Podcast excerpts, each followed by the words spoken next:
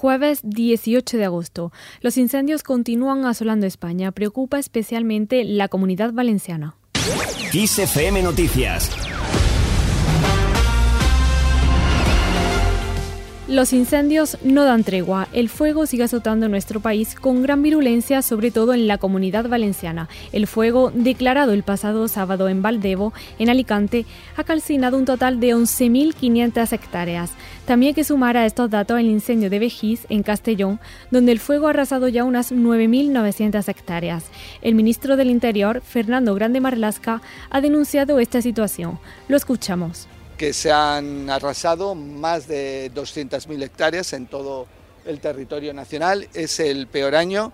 Nos daremos, creo que ya nadie pone en discusión eh, la, la importancia del cambio climático. Además, ha informado que los profesionales que están intentando sofocar el incendio son héroes sociales. Por otra parte, en Galicia ya ha quedado extinguido el último gran incendio y solo queda un fuego de 25 hectáreas. Continuamos en España porque Barcelona ha rendido homenaje a las víctimas del atentado del 17A. Se han cumplido cinco años de los hechos. El acto institucional ha sido boicoteado por decenas de independentistas al grito de queremos la verdad. Además, tampoco se ha respetado el minuto de silencio.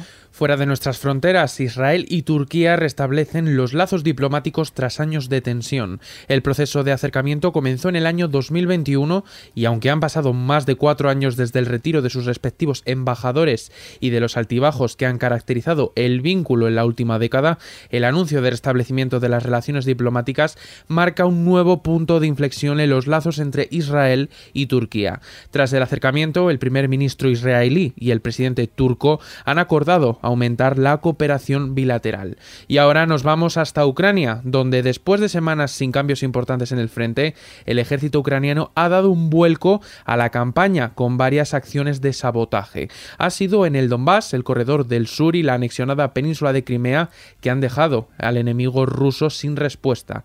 El principal objetivo ha sido destruir la logística, las líneas de abastecimiento y otras infraestructuras militares para desatar el caos en las filas rusas. Pasamos al terreno económico porque el Boletín Petrolero de la Unión Europea publica el precio medio de los carburantes en más de 11.400 gasolineras entre el 9 y el 15 de agosto, una de las semanas del verano con más tránsito en las carreteras. En lo que afecta a nuestros bolsillos, baja el precio de la luz. Será un 12% y marcará su coste más bajo de julio y agosto. El precio se situará en los 208,96 euros el megavatio hora. Además, en Europa la electricidad continúa marcando valores muy elevados en las principales economías del mercado. Y miramos ahora al mapa del tiempo.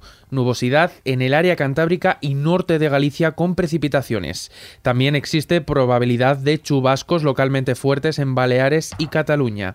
Sin embargo, en el resto del país se podrán disfrutar de los cielos despejados. En cuanto a las temperaturas, podemos notar que el calor va perdiendo fuerza. Sin embargo, las temperaturas diurnas se encuentran en ascenso en el tercio occidental peninsular y en descenso en el tercio oriental y Baleares. Y terminamos con una noticia musical.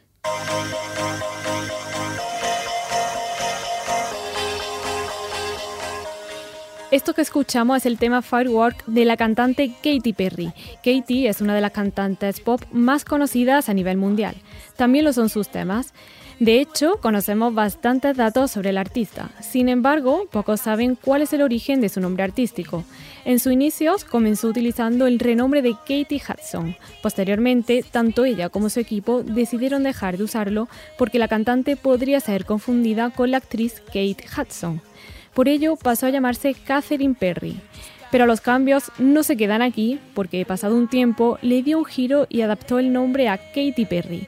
Con numerosos premios recibidos y millones de discos vendidos, la apuesta de Kate fue, sin duda, muy acertada. Con esta noticia, la cual podéis ampliar en nuestra web, xfm.es, nos despedimos por hoy. La información continúa puntual en los boletines de XFM y, como siempre, ampliada en nuestro podcast XFM Noticias.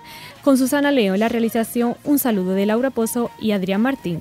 Que pasáis buen día.